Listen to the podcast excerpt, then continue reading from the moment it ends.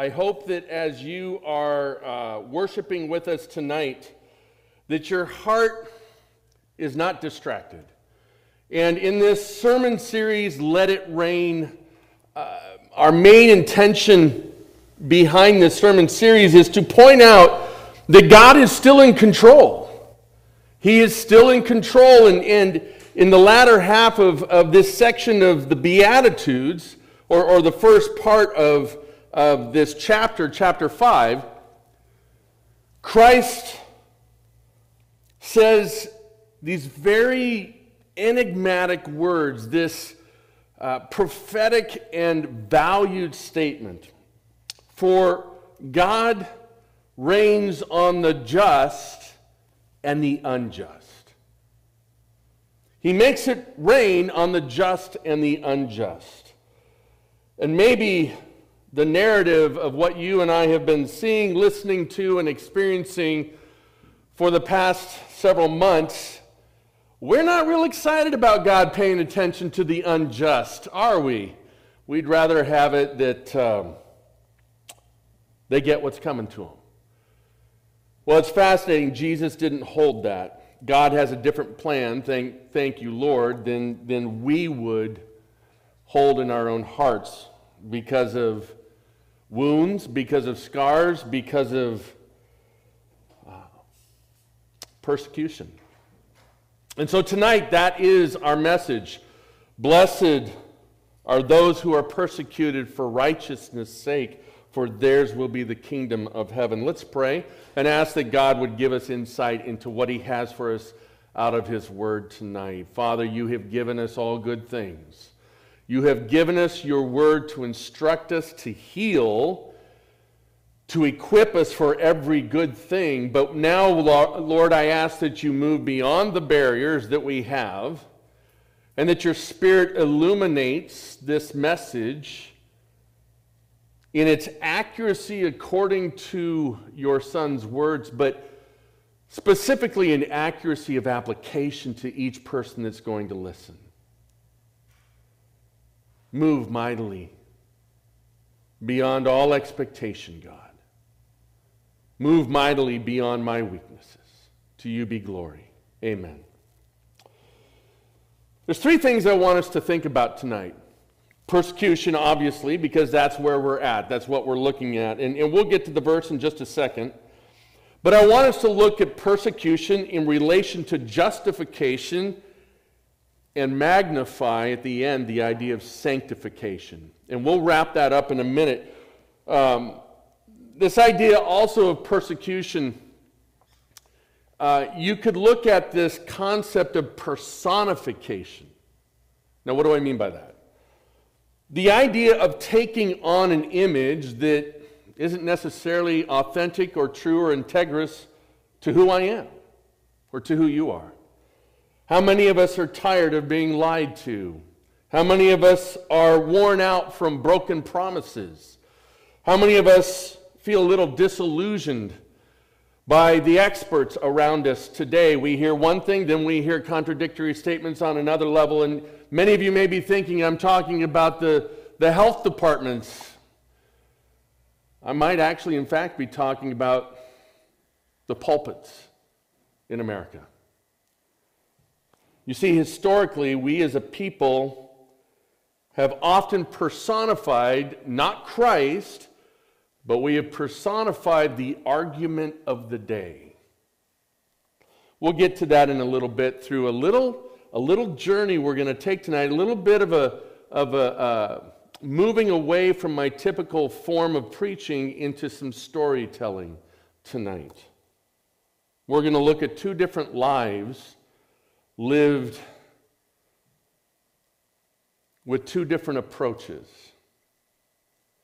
And at the end, we'll let you decide which one you value more, which one Christ values more. But let me ask this question. How bad has it gotten for you? Some of you may have lost your jobs. Some of you may have actually contracted COVID-19, the vid, as they call it. Some of you may know individuals that have actually passed away, and you are in mourning from this. This is a very serious challenge for the entire world. And yet, is God in control? This is a great question in light of whenever we have to struggle with persecution. But I would propose through two different lives tonight that we'll examine that there is persecution, and then there's the persecution that Jesus is talking about. Remember that much of what Jesus says here in the Beatitudes is impossible for you and I. At the very end of this section, he says, "Be perfect as your Father is perfect." He realizes that we can't really truly accomplish this in its greatest form, and that's where we get to the idea of sanctification. But when we look at the idea of what Jesus is actually doing, he's foreshadowing exactly how he will move through his ministry on earth and demonstrate every single one of these Beatitudes. And not to be given away and not to be excused or dismissed, he was the personification with all integrity. He set the bar when it comes to being persecuted for righteousness' sakes. So let's go back to it. How bad has it gotten for you? What about your job? What about your health? What about the pandemic? I just heard... No, I haven't heard anything. That's called suspense, folks. That's to get you really excited. I haven't heard anything. And everybody has their own theories about when this is going to be over and when it's never going to... We just heard somebody from the WHO said, we got 2 years to go. Doesn't that make you feel great? 2 more years. Only 2 years. You can do it. Do you feel persecuted for being stuck in your house? Do you feel persecuted for having to wear a mask around? Do you feel persecuted because you can't get the proper health care that you need? Do you feel persecuted because your views are scrutinized by people on social media? What about violence all around us? We've seen how our country has erupted in violence. And I would think that God sits and shakes his head in shame again and again and again because of the violence that isn't just accepted, it is promoted. Now, is that violence happening to individuals who are being persecuted? Are we being persecuted for, and here it is, the sake of being persecuted because we personify the very thing that people want to be violent towards? We're going to take a stand. Many of you have seen that happening around the United States, and on street corners you've got one group and then another group rallies together. They get on their phones and they text each other, hey, meet, and make sure you wear your mask and all this stuff. And they go out and they're going to stand up against this other group. And I'm not saying that there's anything necessarily wrong with that. That's standing up for your rights. That's standing up for justice, maybe on both ends. But my question is this the persecution Jesus Christ is talking about? What about church? That's been in the headlines a lot lately, being persecuted as a church. I would have to ask, do we really feel persecuted? There are those that feel persecuted because our state officials have said, hey, we can't meet right in this room right now. We've got individuals sitting here that are masked up. We have individuals that we had to say, hey, because of health reasons and because of lightning strikes, that's probably a good reason, right? Because of lightning strikes, we can't meet outside tonight, and because of unhealthy air, it is starting to get a little cataclysmic. But there are individuals that are rallying around leaders within the church who have stood up against the state or our federal government and said, we will continue to meet regardless because we will not allow the state to dictate what we're doing. The state does not dictate the scriptures. The state does not dictate God's gospel. Amen? I 100% believe that and hold to it. The question I have will be solved through a straw man argument tonight. How much are we really persecuted as the church? Part of me wonders if God isn't doing this to weed out the church. You see, all I have to do is look in my scripture and look at the history of Israel. And with the history of Israel,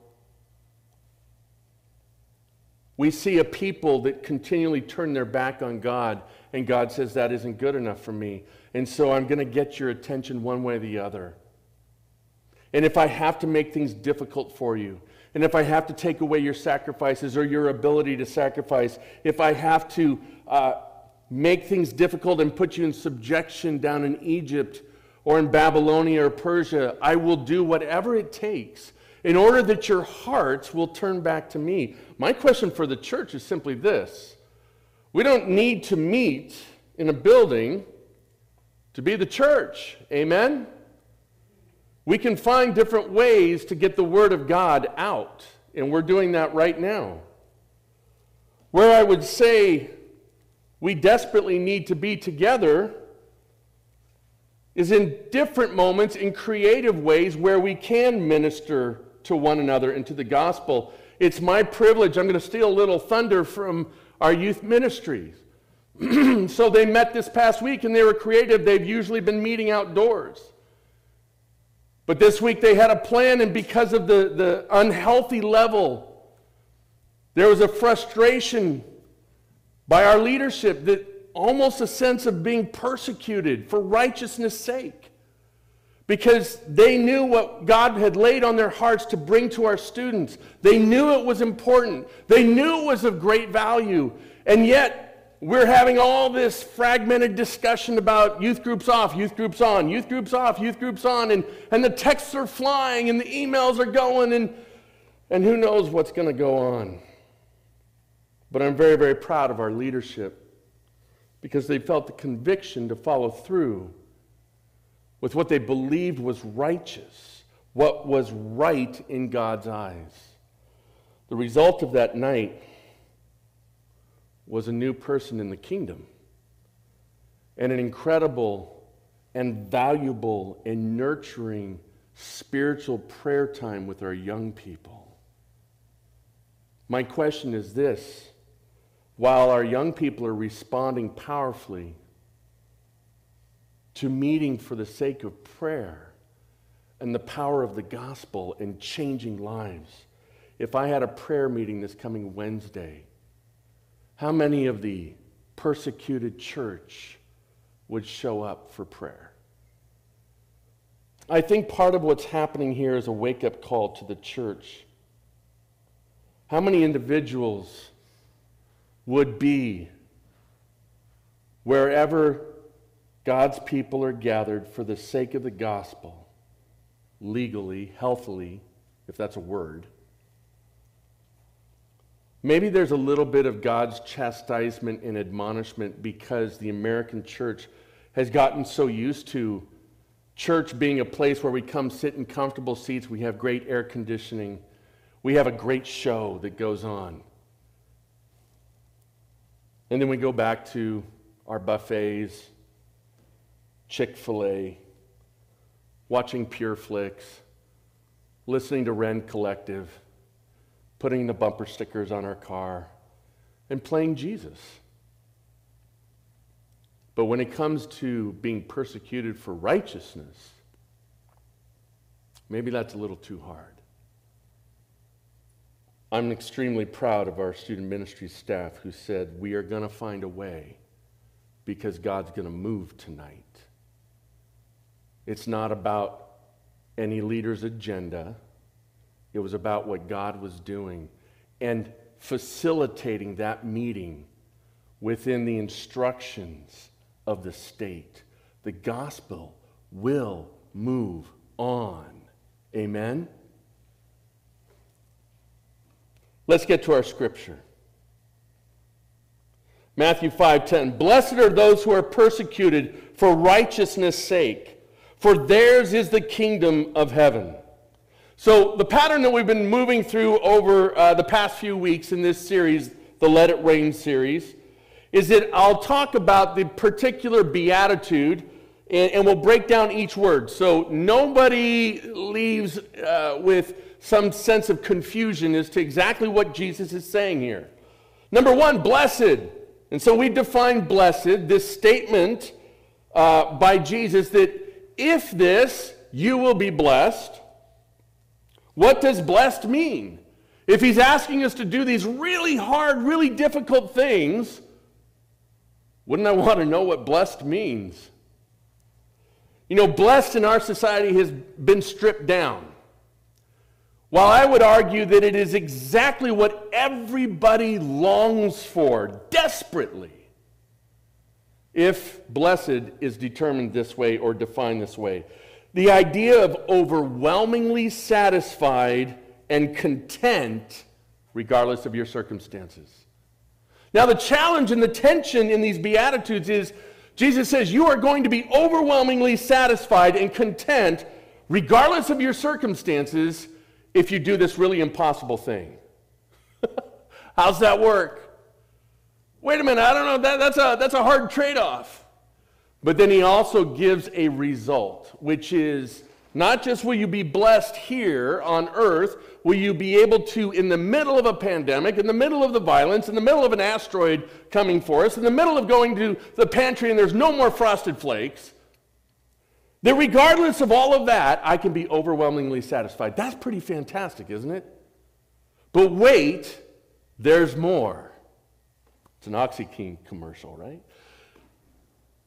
Wait, there's more. There is the promise that as a result of letting God do this work in each follower of Christ, that pursuing the idea of being persecuted for righteousness, there is the result of the kingdom of heaven. That is the blessing. So let's get to the persecuted idea. Persecuted for righteousness. And the best way for me to describe this is this idea to press after. Right? In modern vernacular, we would call it bullying. Have you ever been bullied? I remember these two guys on the bus when I was in fourth grade. You ever have the flick on the back of the ear? The flick on the back of the ear. So I would move seats, and guess what they would do? They would move seats so they could just keep flicking me on the back of the ear. You know why that was happening? Because my mom was their English teacher. Don't ever go to the same school where your mom's the teacher. It doesn't work out for you very well on the school bus. But they were just relentless in their pursuit. So it's this idea to press after, to pursue, to persecute with suffering. Another idea that fits with the root of this Greek word is the idea to follow.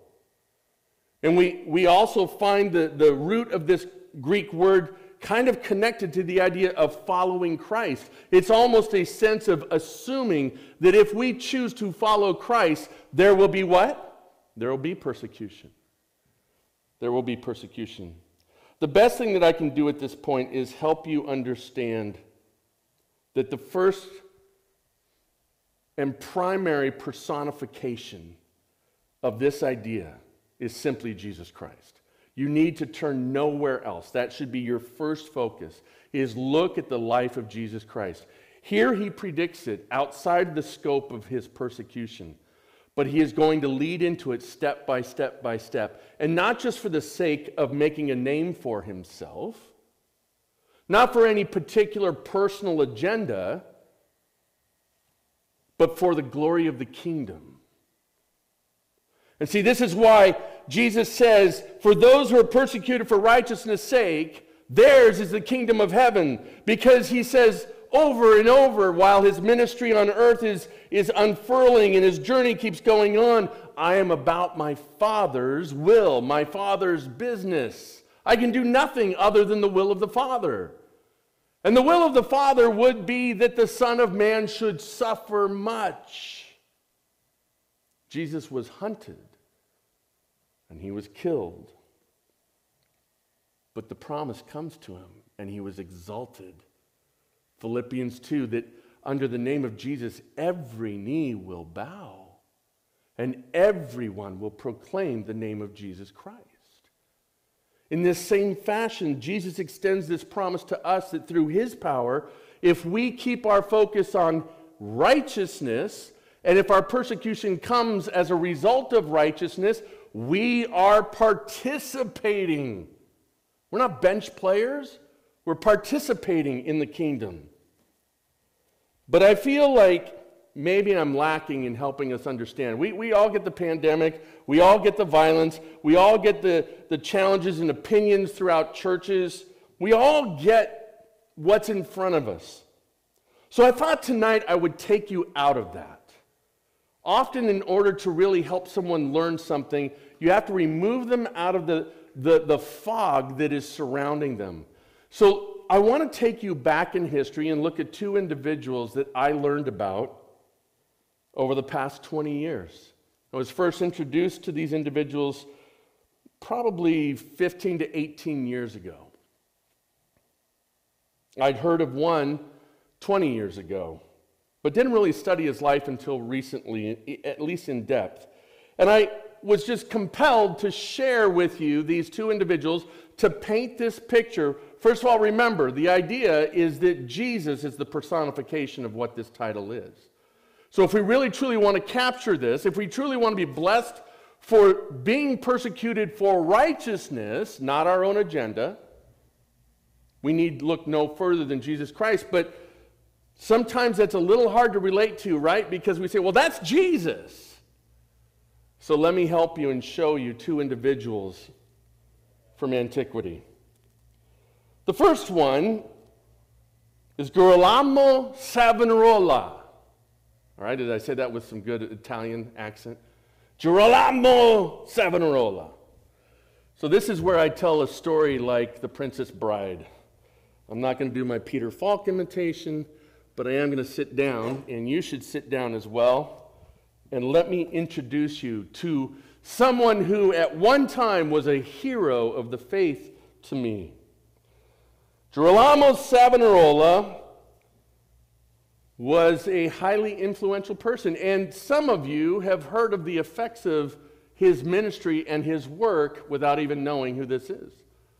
I'm just going to poll the 10 people in front of me. Have any of you heard Savonarola's name before? Oh, this is going to be good. All right. Well, buckle up, folks. Some of you are Googling it right now. Stop. Just listen. Just listen. Get off your phones. Get off your computers. Unless you're watching this on computer. My connection and admiration for Savonarola is connected to ministry. He was a Dominican friar from Florence, Italy. In the late 15th century. He became a vassal for the church and served mostly in rural communities surrounding Florence for the better part of 20 years.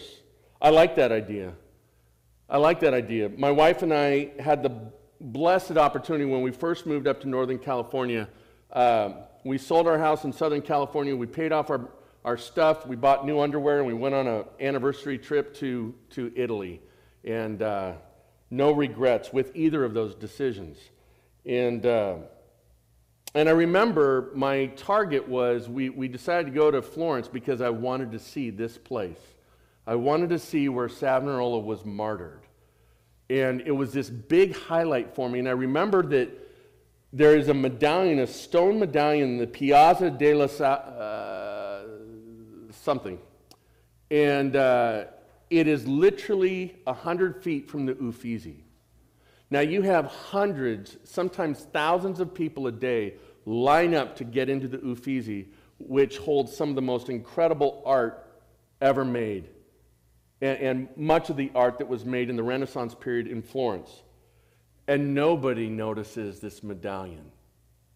And yet, history tells us some of the most important things concerning art and concerning Christ and concerning suffering. There's a lesson to be learned from this monument. So he became a vassal for the church and served mostly in rural communities surrounding Florence for the better part of 20 years. He was a nobody. He was a flunky. He was somebody that the church just said, you know, you got to go do dead guy duties. All right? And you know, we'll leave the big stuff here in St. Marco's or the Duomo to the professionals. Fascinating way that God brought him around and circumvented the process. Through circumstance or divine guidance, Savonarola eventually was needed in Florence and out of necessity to do pulpit supply, began preaching at St. Marco in the city of Florence. At first, his preaching was very ineffective and underwhelming, but the Lord inspired a work within Fra Girolamo that became of such importance that many modern-day scholars trace the early part of the Reformation to Savonarola. Soon he was packing the chapel, and his notoriety became well known for miles. His preaching changed. Instead of the common preaching of moving through certain scriptures, he began to address the abuses that he saw around him by the state, under the Medicis, and by the Pope himself. It's what you call preaching to the choir, preaching to the masses who felt oppressed by both groups. And they saw the corruption of the Medici family, and they saw the corruption of the Pope. And so Savonarola, feeling emboldened, started to pack the house. He was packing the chapel, and his notoriety became well known for miles. Rome was effectually convinced to promote Savonarola to preaching in the Duomo of Florence, and he began to transcend the beauty of that edifice with the words of Scripture, changing hearts and minds for Christ. So when he started out with the proper focus, and there was much Scripture, and it was very much so about Christ. But there was a change. There was a personification that happened. And his persecution, the origins of that became very interesting. Notice that at this point in time, he wasn't being persecuted. By the way, his message was so effective, so much so that it became a nuisance to the Medici family. They were the political ruling family, and led a revolution of moral sanctity within the great city of the Renaissance art. He dared to speak out against the Medici family, who famously funded great artists such as Donatello, Burleschi, Da Vinci, and Michelangelo, and many others. It was the message against this embracing of the humanistic and celebrated pleasure of the material that Savonarola's message connected with the young people of the day. Does that sound familiar?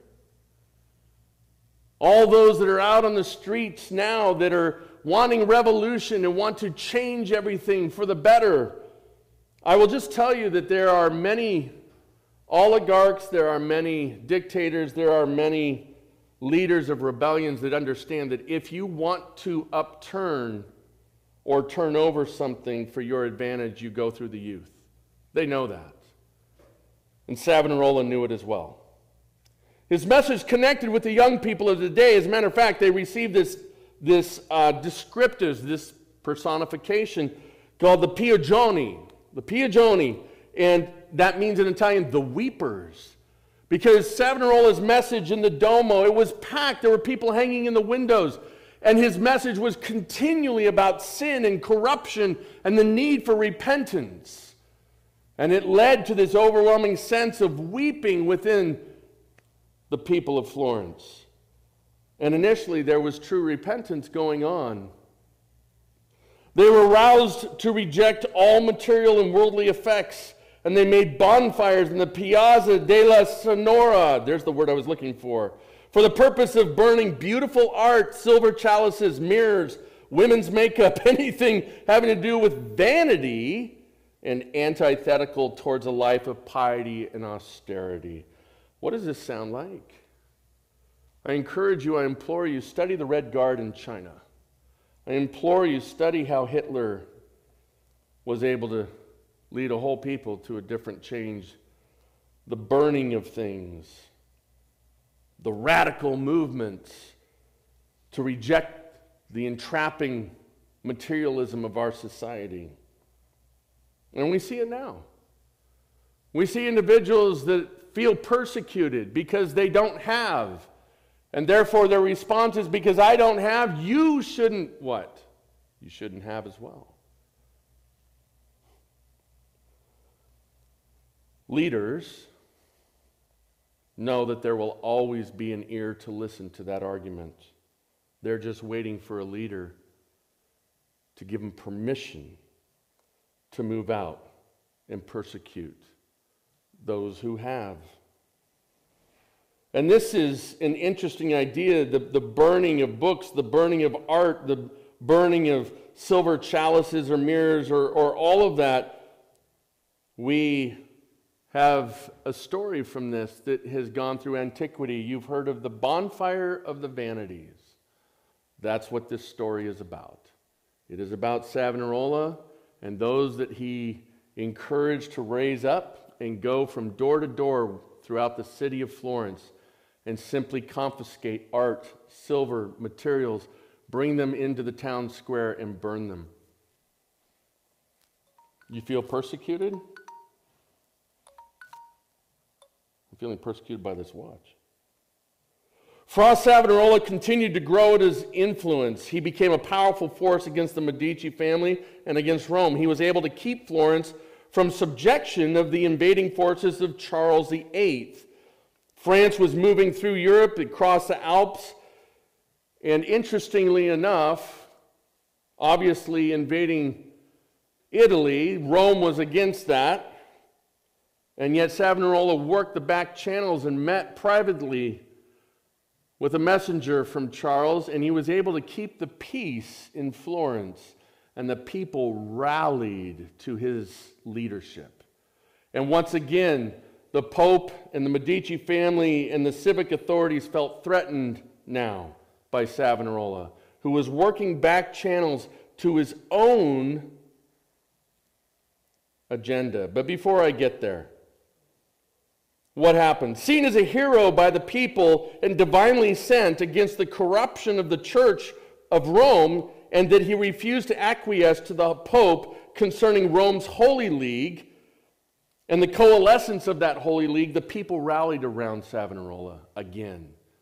And so he was given the opportunity to preach, and he was emboldened even more, and then the Pope followed through with what the Pope does. The Pope summarily excommunicated Savonarola and demanded audience with him. When Savonarola refused, there was to be a trial.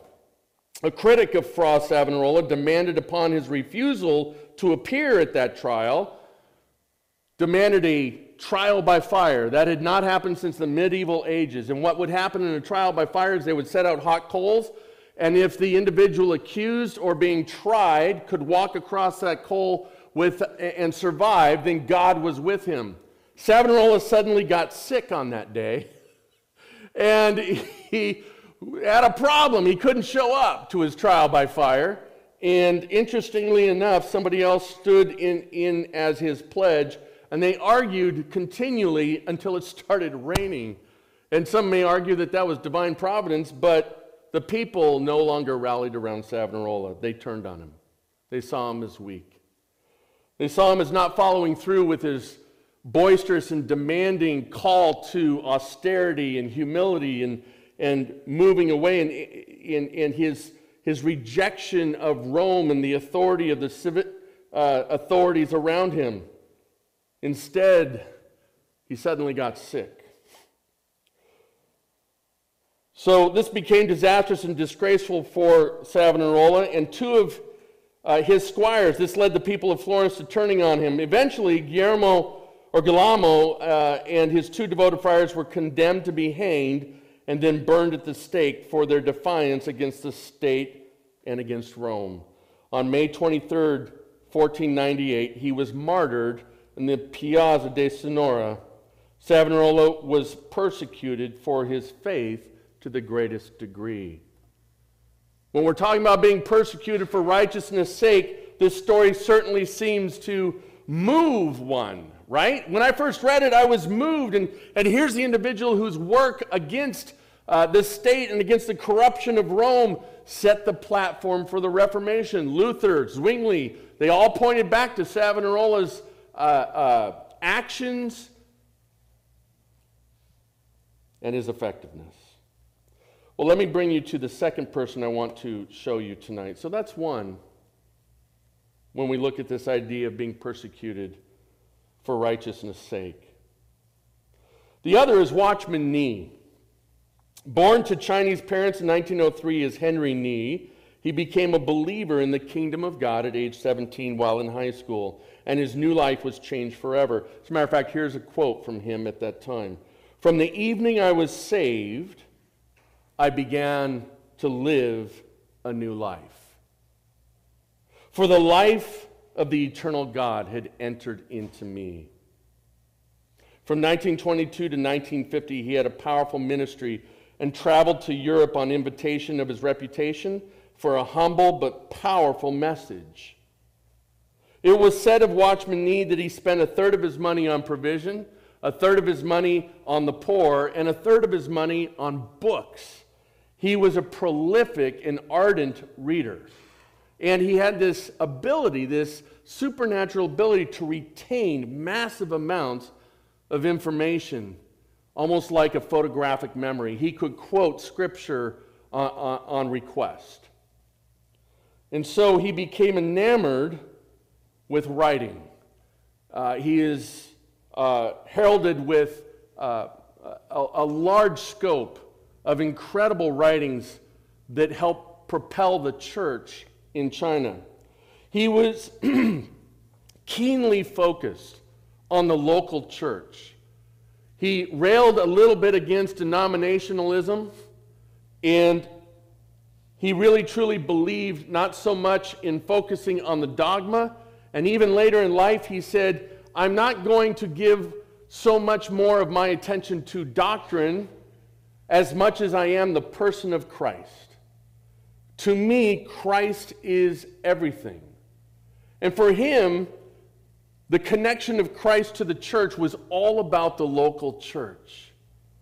If you were to do a study today within the local churches in the country of China, you would find a majority of them found their roots in Watchman Nee's work, his tireless work to promote the gospel, to promote Christ, and to educate people in the gospel.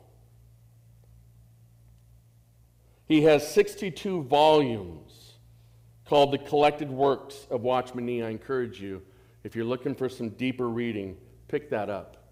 Pick that up and let it change your life. He was an ardent messenger about the glory of Jesus Christ and the value of the local church.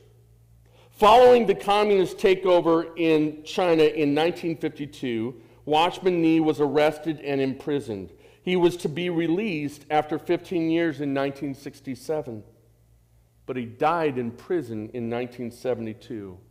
Only his wife was allowed to visit him during that time, and many of those years he was desperately sick and ill and on death's doorstep. He spent a lifetime suffering for his conviction. As a matter of fact, during the communist takeover, the reason Watchman Nee and many people like him ended up in prison was because the government came in and interrogated anybody connected, including the elders. And if you gave testimony towards the idea of, yes, this person was anti-government, anti-communist, he was a disturber of the peace, you got to go home. But many of those who were with Watchman Nee at the beginning and carried through with his ministry, they refused to answer the questions, and they ended up going to prison as well and dying there. Persecuted for righteousness. Only his wife, like I said, was allowed to visit while he was in prison. He was not released in 1967. Instead, he died in prison in 1972. His wife died a few years prior to that. He was not allowed to go out and see her. He spent a lifetime suffering for his conviction and dedication to the gospel. He was betrayed by his own people in his church, who feared more the idea of suffering than the idea of being persecuted for righteousness. The idea of looking at Watchman Nee is to see an individual who, with humble repose, counted Christ preeminent and valued not a stage anywhere, but valued much more deeply, the growth of the church and the love for the local church. He died alone in a prison cell. Now I'm going to go back and I'm going to revisit both people because that's the summation of their lives. Remember what Jesus said here is, blessed are those who are persecuted for righteousness' sake. And here's the challenge that we have, my friends, is many of us would say we're persecuted. I'm not sure it's because of righteousness' sake. There are many things that happen to us that are difficult and challenging. That's just part of life. That's just the general suffering because of sin. It's a completely different thing to suffer for righteousness' sake. How can I clarify this any deeper? Well, I encourage you, reach out to 5 people you know who do not know who Jesus Christ is and have a conversation with them about the gospel. I have many individuals, both family and friends, that have walked away from me because of my belief in Jesus Christ. That's persecution for righteousness' sake. If I just recant, if I just soften the message a little bit,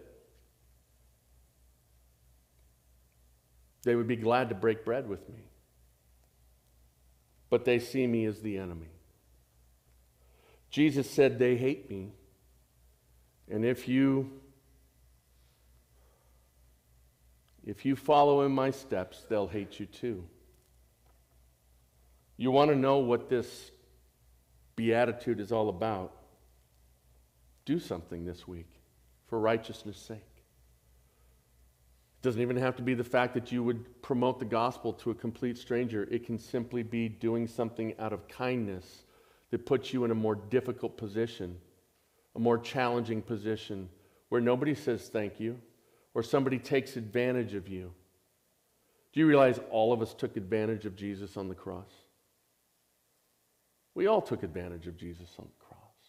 And yet he freely gave that grace. Let me revisit these two people so I can just clarify. The real Girolamo Savonarola? I've changed my mind as to whether he fits in my pantheon of Christian heroes. Spoiler alert, he doesn't. When challenged by the Pope to stop preaching, he did so only when threatened to lose his position. His position was more important than the truth against corruption. When he was allowed to preach again, it was to a very small crowd due to the fact that he was not allowed to preach against the church or against the municipal rule. His position of influence was wiped, and he decided to start preaching health, wealth, and prosperity. He promised Florentines that their city, if he was listened to and obeyed, would become the new Jerusalem. He prophesied the death of Lorenzo Medici, not too hard because he knew how the Medicis lived. He knew that, by the way, that would be like a roll of the dice and saying anything above 3, I'm going to bank my prophecy on. He knew how many of the Medicis had killed each other, first of all, but he also knew how many of the individuals around in surrounding countries or other lords wanted to have them killed, and he also knew how they lived. There's a really good chance that they're going to die of some social disease. So he really didn't reach very far by predicting the death of Lorenzo Medici. But yet people said, oh, this is a man of God. He prophesied that this would happen, primarily because Girolamo said, remember when I said, that makes me a true messenger of God. He then followed up with bold statements that if the people would devote themselves to his ministry, not Christ, but his ministry and message, now watch this, they would become rich, glorious, and powerful. Does that sound like the message of Jesus Christ? The message was counter to his original message. His message changed with the mob for his own benefit and promotion. You see, Rome tolerated him. The Medicis tolerated him because the people followed him mightily. Because his message initially was from God and it moved within the hearts of people. Remember, his followers were called the weepers. There was true repentance. But his second run, he tasted power. And he didn't want to relinquish that power. So he knew how to preach to power. He knew how to get the crowds back. And now his persecution came from his own agenda. Let me prove that point. The message was counter to his original message. His message changed with the mob for his own benefit and promotion. When at the end facing trial and torture, it is recorded that he recanted all of his prophecies and teachings and stated that they were made up. Then shortly after they stopped torturing him, he changed his mind and tried to go back and say, oh, no, no, I really did mean those things. So then they said, well, fine. Then we're going to follow through and you're going to be hung in the town square and then your body is going to be burned. And when he was faced with that, he recanted once again. So he recanted twice. Does that sound like Jesus Christ when asked to give up on being the Messiah? Who do you say I am? Who are you? I am who I am. Pilate saying, do you not know that I have the authority to take your life? You have no authority other than what God has given you. He went like a lamb to the slaughter, Scripture tells us. And even in his death, he looked upon the people and their vileness and their hatred towards him. And in the midst of his persecution, he says to the Father, forgive them, they know not what they do. He makes it rain on the just and the unjust. Shortly before being led out to be hung in the Piazza of della Signoria, he recanted again. Savonarola was not persecuted for righteousness, in my opinion. He was persecuted because he wanted glory for himself and found that by being a voice of rebellion for the people against the state and against the church, he could earn that reputation. It is amazing how the seduction of power leads strong, godly leaders away. Savonarola is not a hero of the faith, and he was not persecuted for righteousness. Instead, the real Watchman Nee? After 20 grueling years in prison, Watchman Nee died. When the family was notified, the body had already been burned. It had already been cremated. There would be no burial or goodbyes. The lone saving grace was a guard who showed a note to his niece that was in the back of his Bible, actually under his pillow. And then he promptly tore it up. She was determined in the moment to memorize it and share with as many people as she could. Let me read to you what, in his last final hours or minutes, Watchman Nee wanted you to know. What he suffered for 20 years in prison, or 40 years, 20 years of ministry, 20 years in prison, being persecuted for righteousness, completely focused on God and Christ and the glorification of the kingdom, not himself. Before his departure, he left a piece of paper under his pillow, which had several lines of big words written in a shaking hand. He wanted to testify to the truth, which he had even until his death, with his lifelong experience. That truth is, and here's what Watchman Nee wrote, Christ is the Son of God, who died for the redemption of sinners and resurrected after 3 days. This is the greatest truth in the universe. I die because of my belief in Christ. Watchman Nee. If you don't have an immense amount of regard, emotion for what you just heard,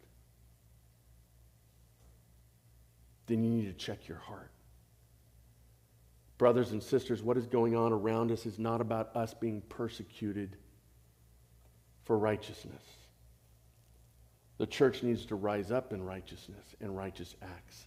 We will know when we're being persecuted for righteousness. And when we are, we will be blessed. But can I encourage you, please pursue with all of your heart that idea so you can be blessed, because there is no satisfaction in making enemies with all those around you who hold different opinions. There is no value to that. You will be persecuted for surreptitious reasons, vain reasons that nobody will remember. 10 years from now, nobody's going to care your political view. Nobody's going to care about how you felt about COVID. But you know what? Just like our student ministries leaders, you could change and affect the kingdom of God if you're focusing and you're taking heat and you're moving in a direction so that righteousness can take place and a life is changed for eternity. Follow in that pattern. Follow in the pattern of Watchman Nee. I wrote a song back in '89. It was Goo Goo Ga Ga Goo. No, I'm much older than that. This song is about, it's a snapshot of the world around us. And in the second verse is written, two different men finding two different ways to die. One man lived for the changes in life. The other lived to change lives. You want to know what it means to be persecuted for righteousness? I encourage you, be a person who lives to change lives for the gospel. Not for political reasons, not for prideful opinion, not for the sake of winning an argument, but for the sake of the gospel. It would be a privilege to be persecuted for that. Let me close in prayer. Father, we ask that you move in our hearts and in our minds, that we would go back and we would look at individuals who got it right, who understood what it meant to have the eternal God come into their life. And the results of their life are profound. Not a story of antiquity, but millions of lives changed and in the kingdom because of a humble individual who died a humble death and never wavered from his belief in you and his joy in you. He truly was blessed. Your son was blessed. Watchman Nee was blessed. Father, you promise us that same blessing if we are willing to let you work in our lives. Work in our minds and hearts that we might truly understand what this looks like and we might practice it moving forward. Especially for me, Father. To you be all glory. Amen.